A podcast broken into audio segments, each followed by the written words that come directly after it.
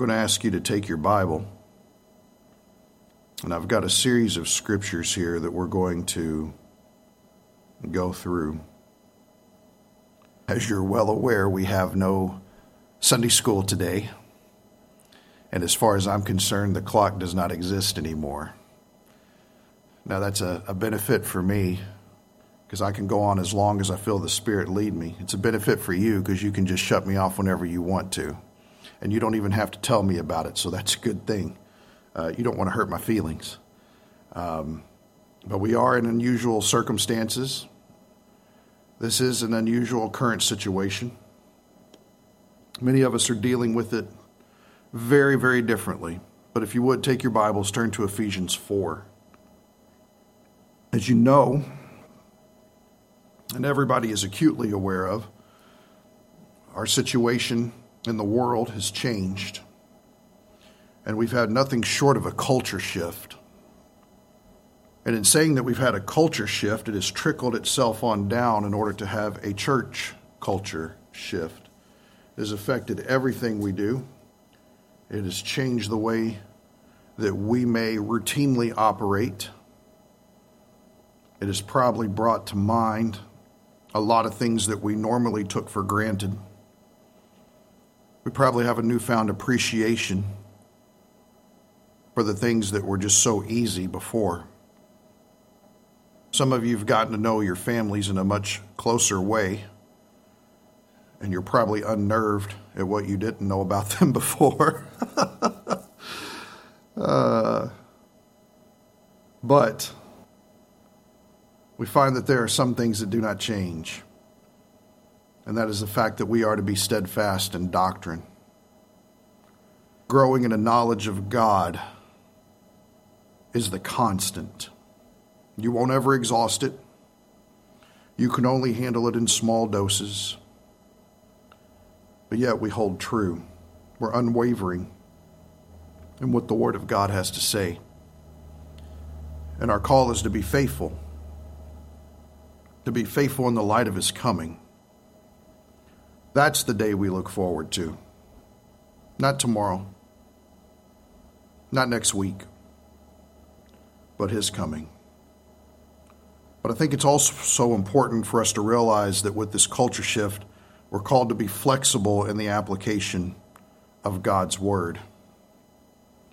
For many of us, your long, under your breath prayer has been answered about the busyness in life and now that busyness is gone. And I think maybe we're a little bothered about how silent our surroundings are. For the first time in a long time, we actually have the opportunity to hear the voice of God. We don't have schedules crowding that out. We have a lot less in demands than would have normally been placed on us. We find ourselves with a little bit more leeway, even though we might feel like we have less freedom. But one thing is for sure adversity has always encouraged the church and has encouraged the church towards diligence. It doesn't take but reading a few pages of the Fox's Book of Martyrs to see that adversity always encourages diligence. It always encourages faithfulness, and this is not any different. And so, starting this out, and, and those of you who are regular attenders and members of Grace Bible Church will understand this uh, from the get go. I want to go over what is the earthly goal of the church to remind us, but also to help those who are tuning in, maybe for the first time, to what we do to understand what God's Word has said about this. And um, I just say this as a as an overview umbrella statement for everything that's going to follow afterwards. In Ephesians chapter four, starting in verse eleven, it says, "And he gave some as apostles." And some as prophets, and some as evangelists, and some as pastors and teachers, for the equipping of the saints, for the work of service, to the building up of the body of Christ. And it's important that you understand that the building up of the body of Christ. until we all attain to the unity of the faith and of the knowledge of the Son of God to a mature man, to the measure of the stature which belongs to the fullness of Christ. So, my responsibility and calling by the Lord Jesus Christ is to equip you for the work of service. I am to minister doctrine to you from the Word of God, and you are to assimilate that doctrine into your life and to apply it. By me ministering, I am applying what God has called me to do in the Word, to give it to you so that you would apply what God has called you to do in the Word for the grand purpose of building us up so that we assure or we, we achieve maturity in Christ. Verse 14 gives us what it looks like to lack discernment. Discernment is a crowning accomplishment of what it is to be mature in Christ. It says, as a result, we are no longer to be children, tossed here and there by waves and carried about by every wind of doctrine, but the trickery of, sorry, by the trickery of men, by craftiness and deceitful scheming. And now here's the flip side. This is what it looks like to be developing in maturity.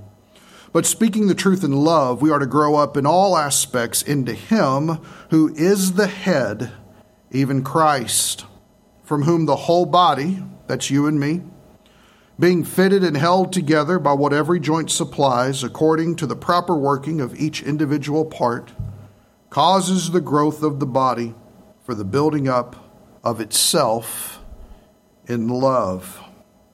That is the earthly goal of the church. And so you look at that, and if you have a couple of moments to think about it, you say, okay, well, with our current situation, how do we deal with this? What does that look like? How do we unfold this and make sure that that is accomplished? I want to share with you a, a very interesting um, quote I came across. I can't even remember if I've used it before, but it popped back out, and I'll take that as the Lord wanting me to share it with you. By a man named W.H. Griffith Thomas, was a great preacher, in the early 1900s. It says here, isolation is a certain danger and involves inevitable weakness. While we are justified in relation to Christ solitarily and alone, we are sanctified in connection with other Christians. And we shall never know what it is to be a saint unless we make much of the communion of saints. So, the idea here is how do we go about continuing to grow despite the obstacles that we've had placed in front of us? I think it's important for us to remember that the one thing we could do to shipwreck ourselves, in fact, the greatest threat that a Christian faces is losing sight of who they are in Christ, to experience an identity crisis to start to see ourselves as part of the world or part of a political party or part of a movement or what have you, however way we try to identify ourselves and feel like that we're taking up arms against those who oppress us, that is not us. We are in Christ. We have a new identity in Christ. We are established in Christ, and Christ is our answer. And we must not forget who we are. The very fact that we are church the word is ecclesia. To break it down, it means to be called out, the called out ones. We are an assembly that is not of this world. We've been called out of this world. That is not someone who justifies or rationalizes sin as a means to the end we wish to see achieved, and then we tack Jesus' name on it as if he approved of it. The Holy Spirit has set us apart and he unites us with Christ. And we must understand that we are not to forget who we are.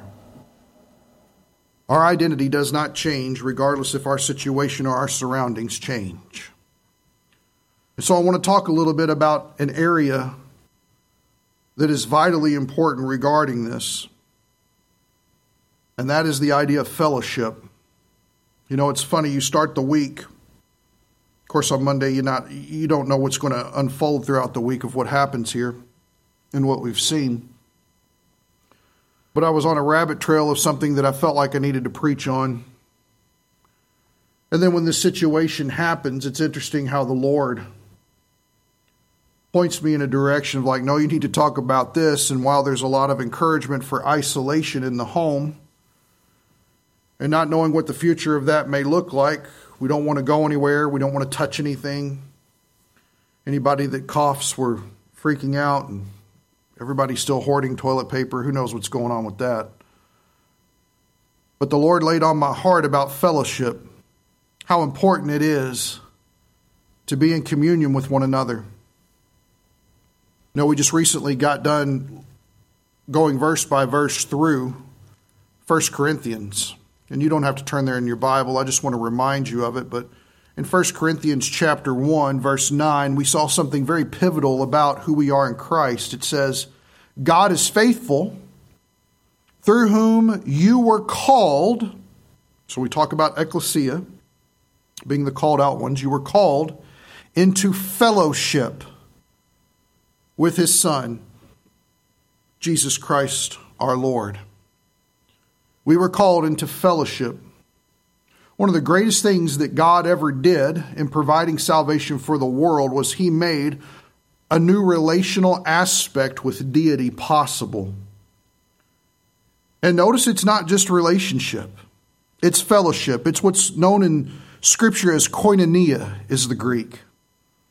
And it can be translated often fellowship, but the idea is a close knit partnership the idea of a participation that takes place between parties involved. Uh, it, it, sometimes it's translated as a contribution. Notice it's like a sharing in uh, type of idea.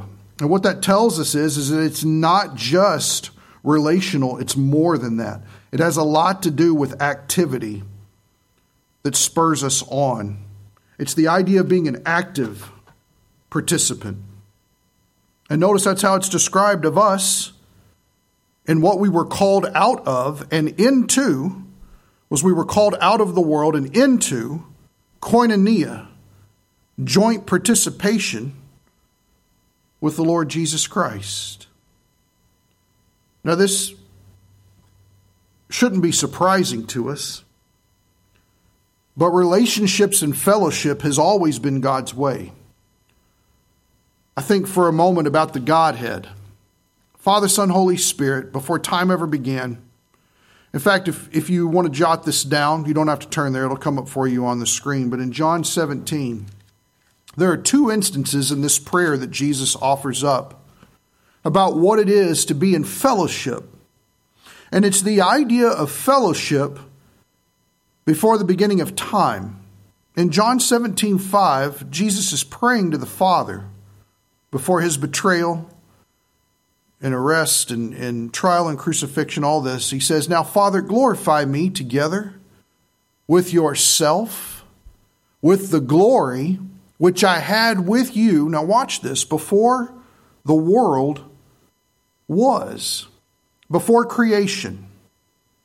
Notice that the Son and the Father had a fellowship experience that went on that demonstrated glory. It's an eternal glory. It's, it's not a glory that needed to be created. It's not a glory that he needed creation to give to him in order to exercise it. It's a glory that was already possessed in the Trinity that was exercised as a means of expressing themselves to one another. It's a joint participation, a close knit partnership, an active association with one another. What else is interesting is if you look over at verse 24, and that'll come up on the screen as well, it says, Father, and this is the end of his prayer Father, I desire that they also, whom you've given me, be with me where I am. Now, notice the fellowship aspect of that. Jesus wants them all to be together. He says here, here's the reason so that they may see my glory. Notice, Jesus wants his followers to see the glory that he had, that he exercised in fellowship with the Father.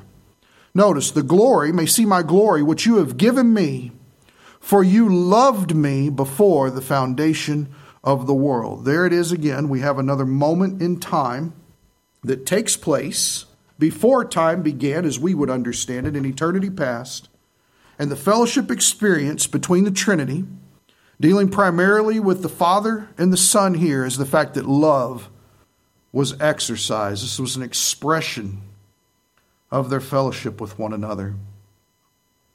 And so, having said all that, I want to share with you some passages that we will look at regarding the fellowship that is to characterize the church, and then we'll talk about how do you apply that in our current situation. Take your Bible and turn with me to Acts chapter 2. Acts chapter 2 is the birth of the church. I'm actually floored when I read some alternate viewpoints about when people believe the church actually started. It's disheartening. It makes me question their ability to read, which may sound rude. But because of their statement that the church did not start or was not born, a new work that God was doing in Acts chapter 2, it makes me question everything else about their theological perspective. And I think that we should be leery of pursuing that conversation any further.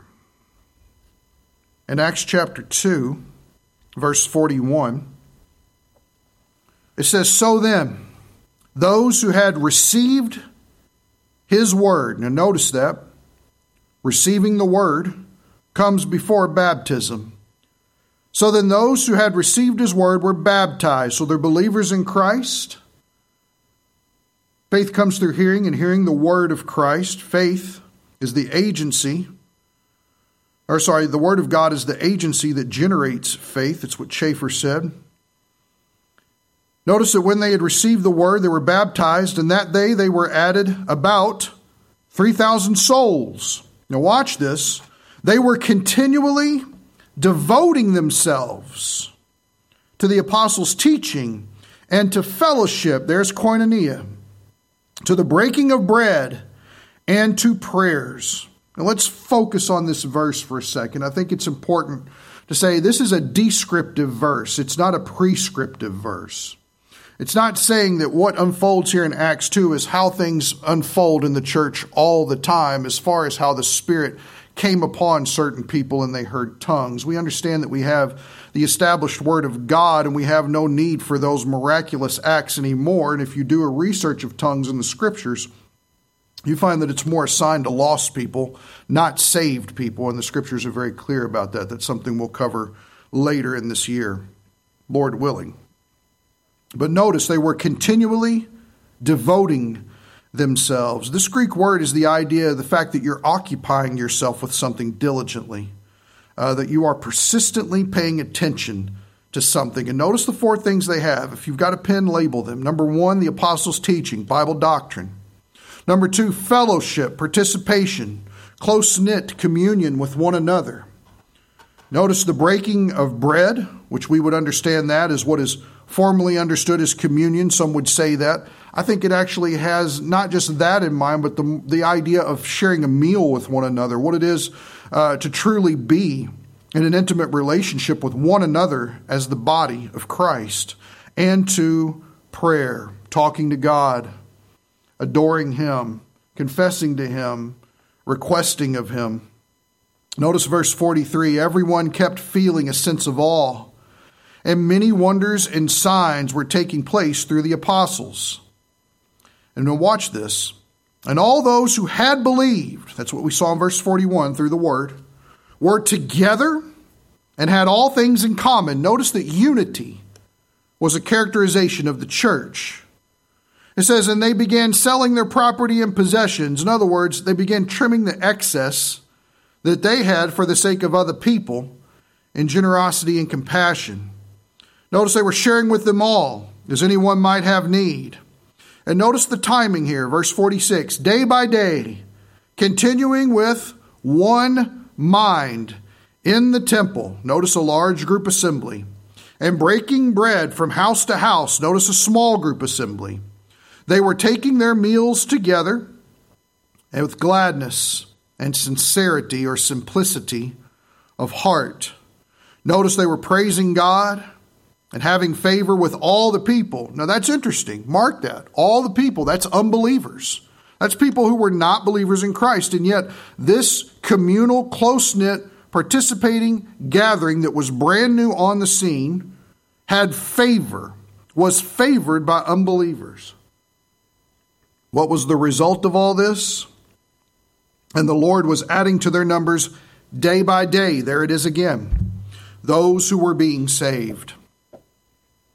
The attitude is one of diligent devotion, constantly paying attention to those four things. Rejoicing came out of this.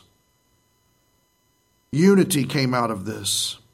They're all of one mind. That's all that the word is often used throughout the scriptures, especially in Acts, is the idea of being in one accord with one another. Harmonious. How many churches do we know like that?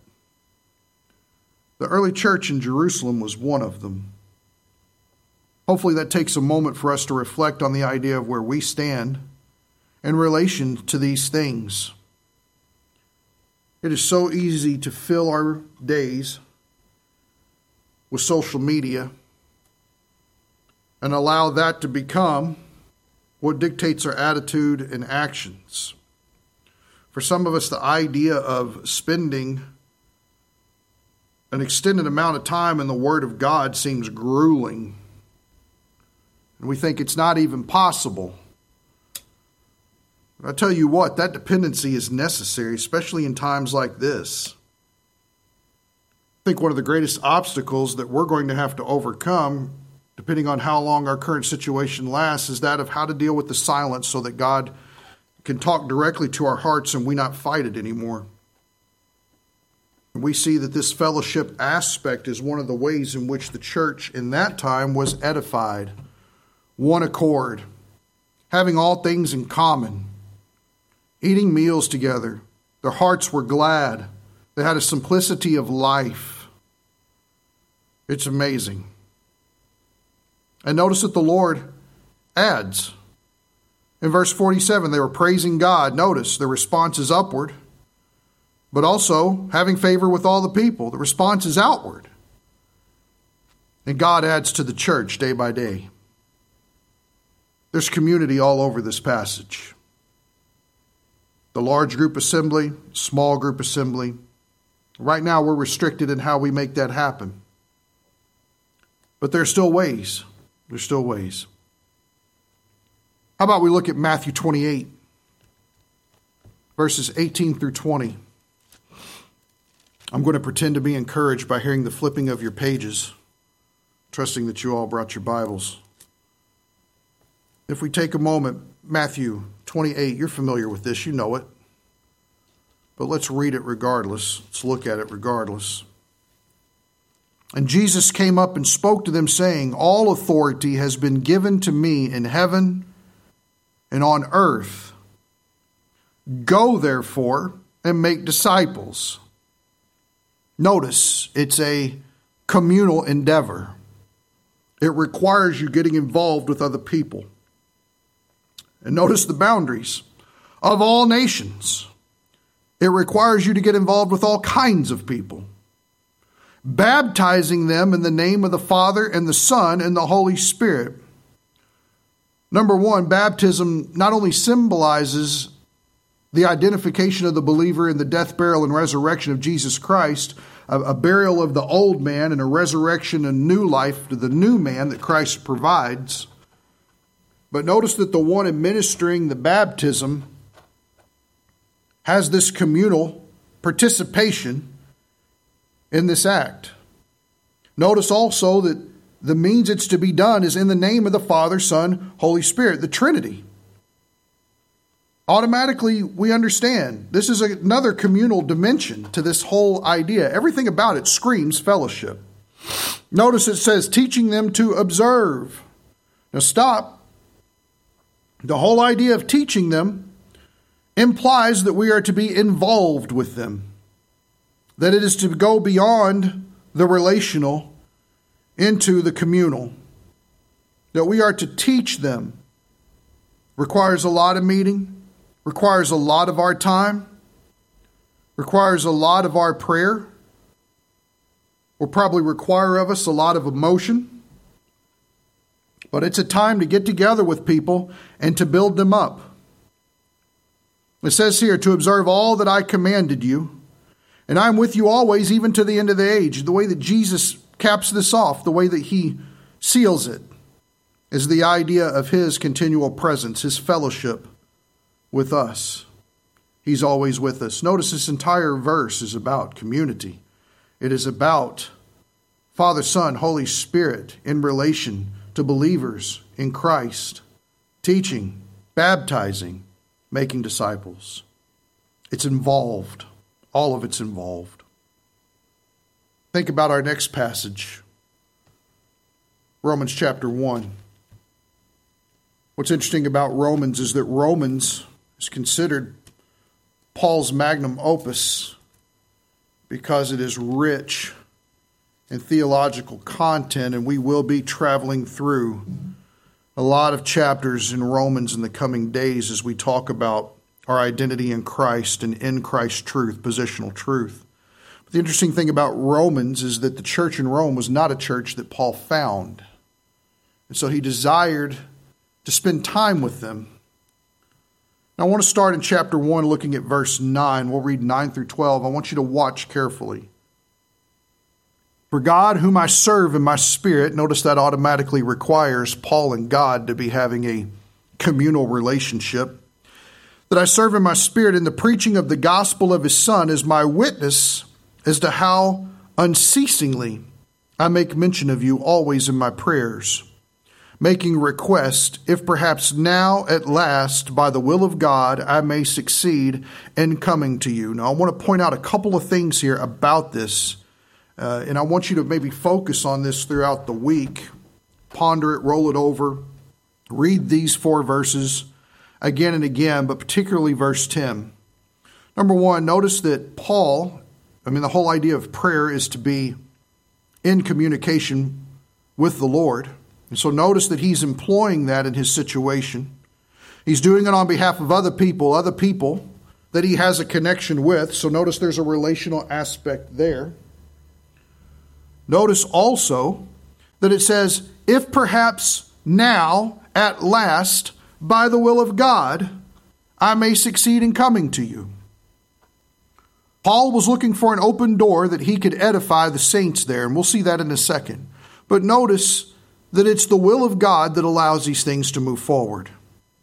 When you're thinking about your current situation, you feel like you're stuck at home, you feel like you're about ready to tear your hair out, you feel like that you can't take it anymore, you feel that you're stir crazy, whatever you want to say.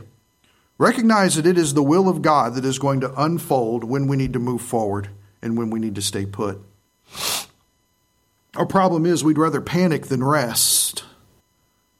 And if anything, this right here is showing us that even though Paul had great desires to come see this church and to pour into them, it was only going to be so by God's will. And I think that we need to rest and take note of that lesson. Moving on, verse 11, 4, there's your causal conjunction. I long to see you, he's explaining. I long to see you, and here's the reason, so that I may impart some spiritual gift to you, that you may be established. Now, notice this. Paul knows that in his fellowship experience with these believers in Rome, he understands that that is a time to exercise spiritual gifts.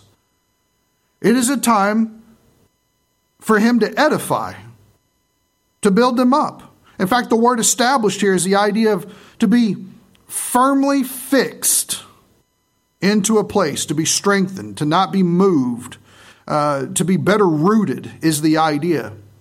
The exercise of spiritual gifts amongst the body of Christ encourages that. What is your spiritual gift, and can you exercise it with someone in your present situation? You can only answer the first one, and I'll try to help you with the second one. Now, look at verse 12 here. That is, that I may be encouraged together. Look at that. Encouraged together with you while among you each of us by the other's faith, both yours and mine. Paul understands this old prescription that we have the opportunity to do. When you go to be a blessing to another person, that believer in Christ becomes a blessing to you. You go in expecting to build them up and you walk away energized, lifted up. You know that there's something about that fellowship experience with that person that had the Lord in the center of it. And it was able to revitalize you when you felt parched. That's a good thing. Encourage together as Paul seeks to demonstrate and exercise his spiritual gifts, to firmly fix them, to establish them. He turns around and understands that he's going to be encouraged by them, if, if for no other reason that they listened and did what he said, because he was pouring into them and they applied Bible doctrine. Notice it says, encourage together with you while among you each of us by the other's faith. Everybody see that? Each of us? It is the idea there of everybody participating. Everybody in the body of Christ is significant. Everybody has a role. Everybody has a calling in the body of Christ. Everyone was given a spiritual gift to exercise for the edification of the body. Everyone matters. He says here, both your both yours and mine, by the other's faith, both yours and mine. Paul understood in being a blessing to them, he'd be blessed in return. That's a beautiful reason to be involved in fellowship. How about look with me over at Hebrews 10? This verse might actually seem kind of humorous because it's the idea of people forsaking the assembling together, but there's much more that's going on around it. And honestly, as I'm sitting here behind the pulpit looking out at empty chairs, I miss all of you. It's an odd thing to not see you here. I think there's something inside of us that just says it's not right. Maybe in some of the grumbling that would accompany our morning routine about getting up early and coming to church. We didn't recognize how precious that was until we didn't have it. Maybe it makes us a little bit more aware of not taking the blessings of God for granted. Fellowship of the saints is a blessing. It is a time of encouragement that we all run the risk of missing out on this week. Hebrews chapter 10. I want to start in verse 19. Our focus is going to be 23 through 25, but we got to get a running start with the context. It says, Therefore, brethren, and he gives you why the therefore is therefore. Since we have confidence to enter the holy place by the blood of Jesus, and this is everything that he had talked about back in the end of chapter 4 since we have confidence to enter the holy place by the blood of Jesus, Jesus' blood paves the way. Notice it's by a new and living way, which he inaugurated for us through the veil, that is his flesh, so his flesh torn for us to give us access to God, paved by his blood. And since we have a great priest over the house of God, so Jesus is our perfect priest who atones for our sins perfectly. Verse 22 Let us draw near with a sincere heart, in full assurance of faith, having our hearts sprinkled clean from an evil conscience and our bodies washed with pure water. Verse 23 Let us hold fast the confession of our hope without wavering, for he who promised is faithful. And let us consider how to stimulate one another to love and good deeds not forsaking our own assembling together, as is the habit of some, but encouraging one another, and all the more as you see the day drawing near. Let's start in verse 22 and walk through this for a second.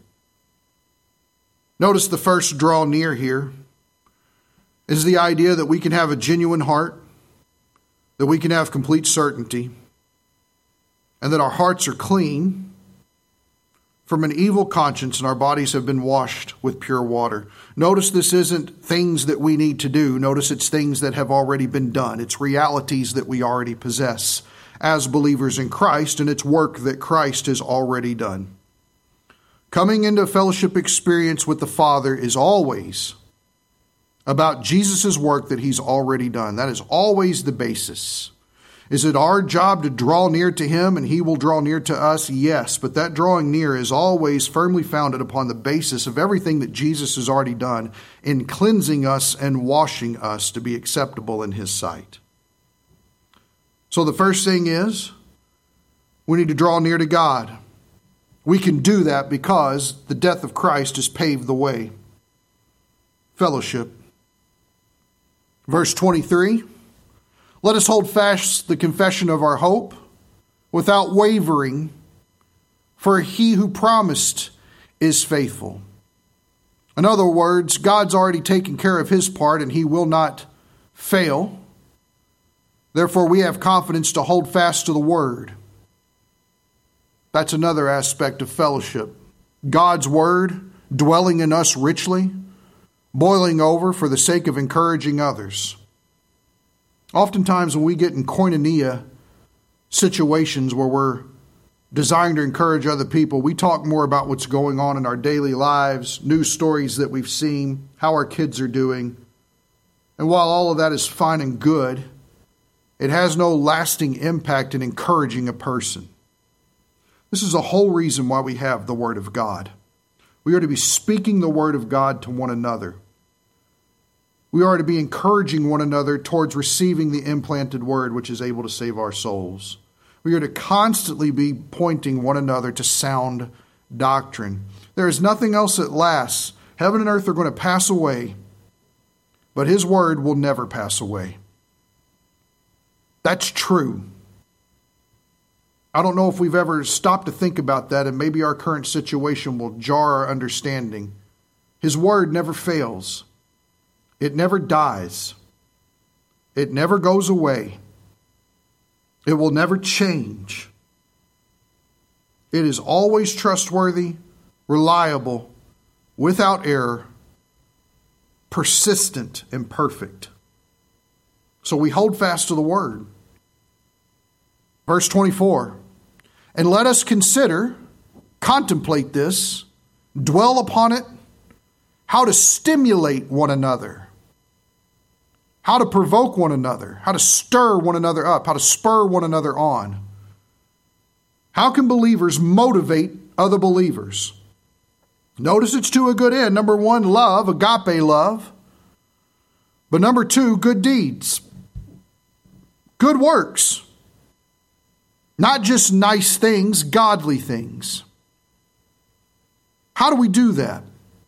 Especially in our present situation especially when aspects of fear want to grip us, especially when we are overly conscious about checking the mail or answering the door or even venturing out at all.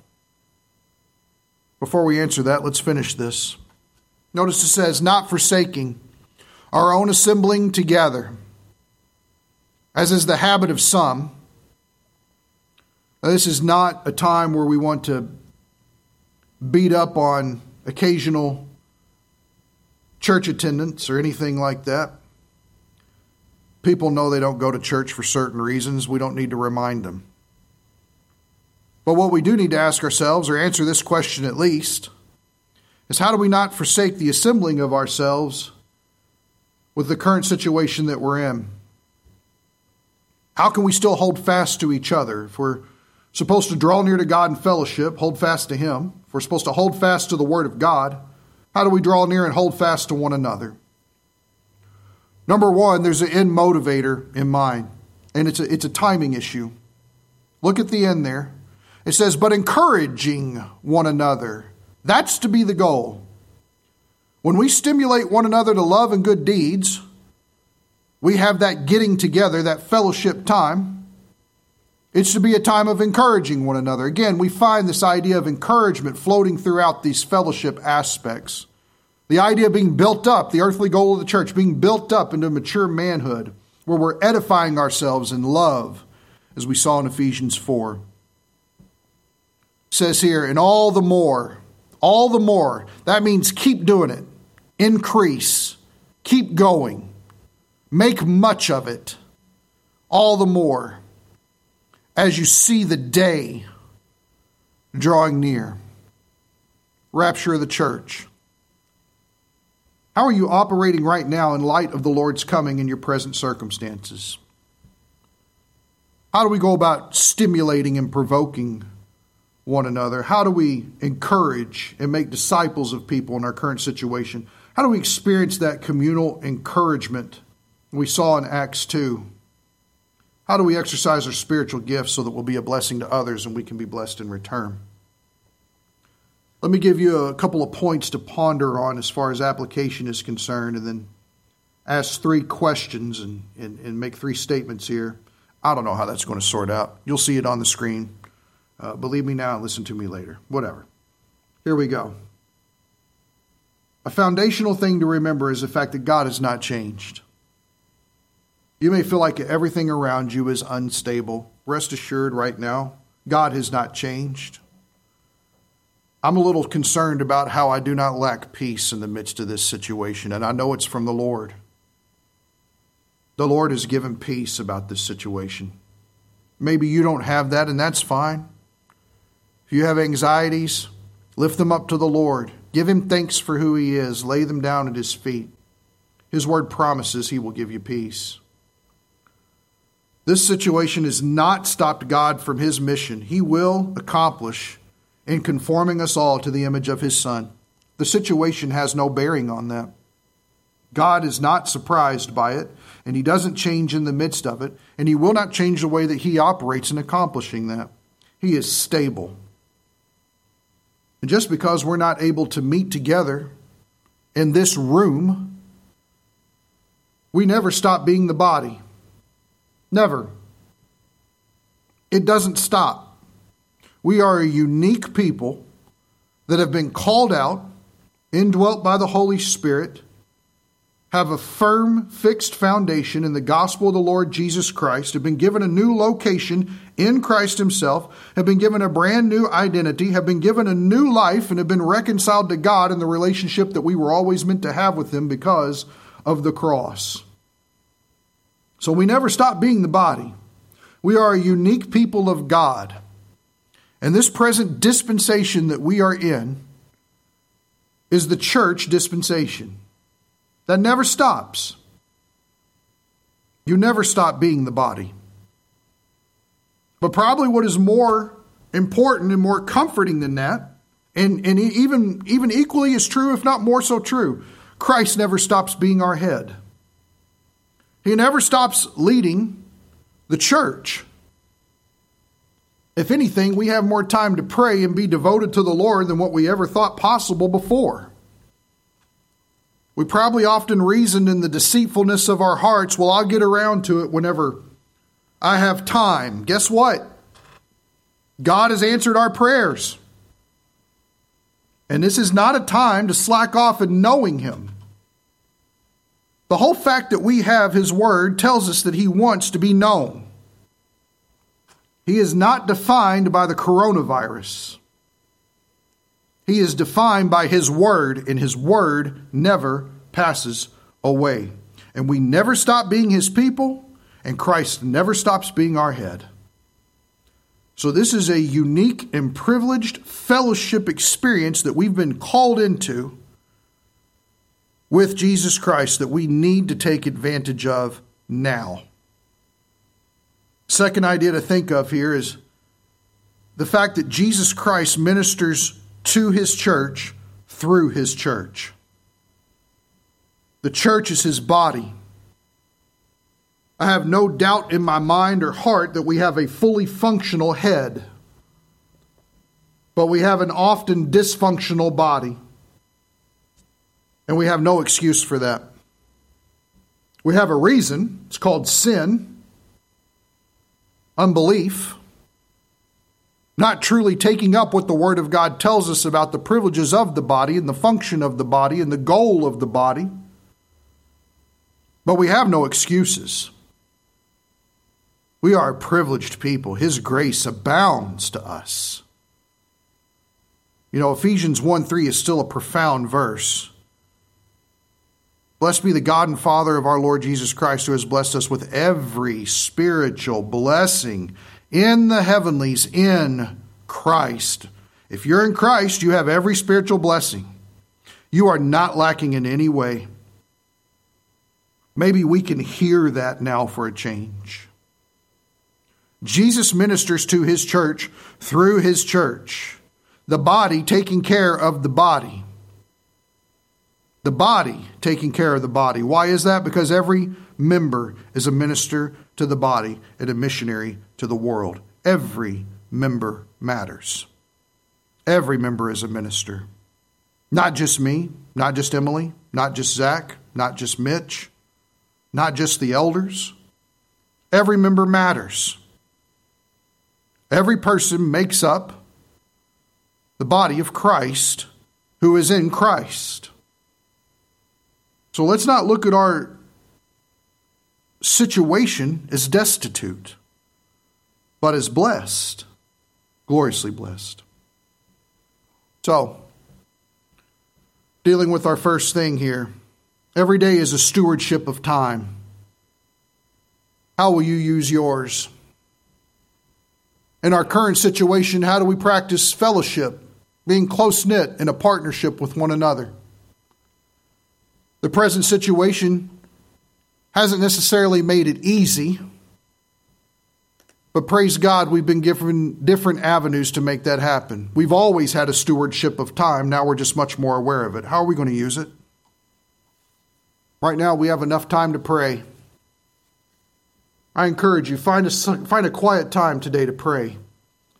I think you'll be amazed at how the enemy of God will want to bombard your mind with everything else that you need to be doing or need to be paying attention to and try to deceive you out of a quiet time with the Lord. The silence will be deafening. Don't give up.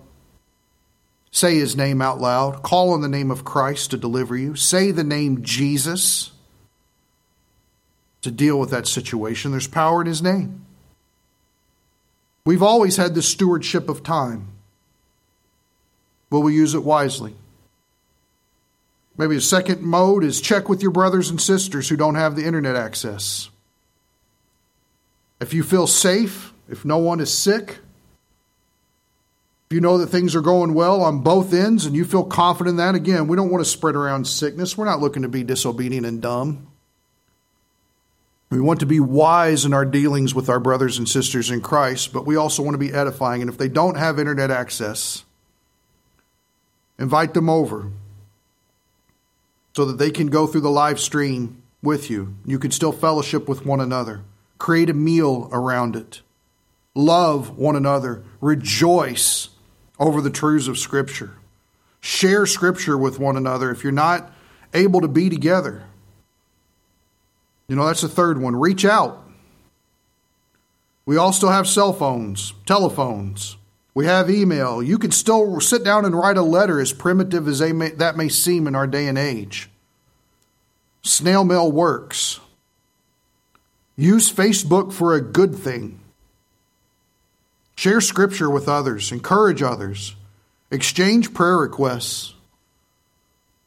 Make your requests known to the Lord. You can still build one another up from a distance. Just because our situation has changed doesn't mean that God has not graciously provided avenues that we just need to utilize. This is what it looks like to love people to life in Christ. To get involved, every member ministering to the body, every member encouraging, every member building up, every member being encouraged and being built up, growing in sound doctrine, growing in fellowship devoting ourselves to prayer. If you're an Amazon person, there's a good book that will give you ideas about how to do this. I think it's relatively uh, inexpensive. I found a, an old copy on my bookshelf that really struck my attention. It's by a guy named Gene Getz. Last name is G E T Z. The name of the book is Building Up One Another. And he is a church health guy. He's all about building up the body of Christ, encouraging the active participation of every member of the body. Sometimes we sit back and just expect for the minister to perform or to do whatever. And while none of you have ever expressed that to me, that's the common fault in a lot of churches, not recognizing all that we've been called to as being a part of a local body. A book like that will help get you encouraged in that way. Something else that we want to do as a church is if you are local to Portage, Wisconsin, we want to make books available to you. We have a few different books here that we can put in your hands for your encouragement to build you up and to help encourage you in the scriptures. Uh, Winning Your Spiritual Battles by Tony Evans, Simply by Grace by Charlie Bing, Free at Last by Tony Evans, Commentary over the Epistles of, of John by Zane Hodges, uh, The Guts of Grace by Grant Hawley, which, in my opinion, is one of the greatest discipleship books that's ever been written that has gone largely unnoticed. Uh, Chosen to Serve by Shawn Lazar, if you're looking for more of a deep theological read. We have copies of that available. Uh, and an excellent book called Stormproof Men by Roger Fankhauser, dealing with the idea of purity uh, of a Christian man in our current day and age. We want to get those books to you. We want to find a way to do that. We also have about 18 copies of the Green Letters available for you, which is an excellent discipleship, uh, encouragement uh, piece. It's, it's fantastic. Uh, I can't say enough about it. The great thing I love about all these resources is they constantly point you to the truths of God's Word and they help you in understanding God's Word. We want to find a way to be an encouragement and to still continue these things on. If you have ideas for ways to encourage the body at large, we want to know about it.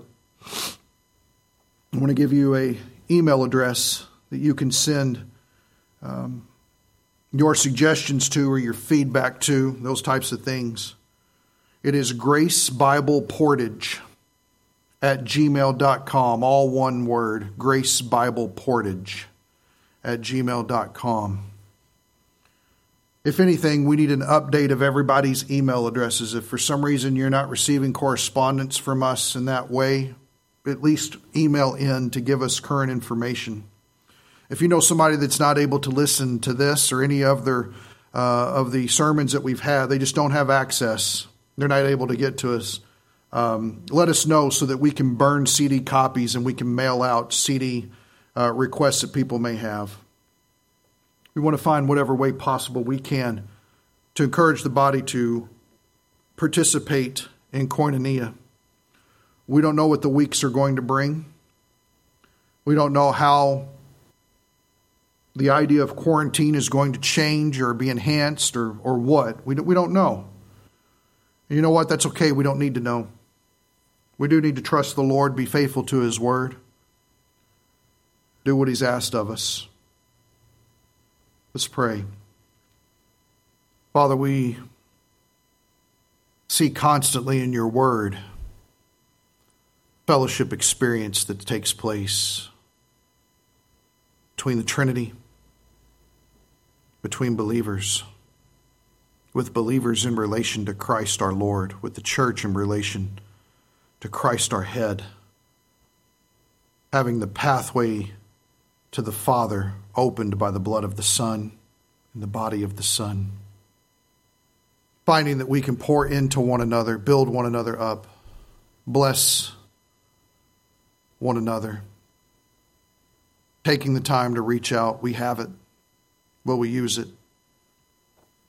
Offering up prayers in every opportunity that we get.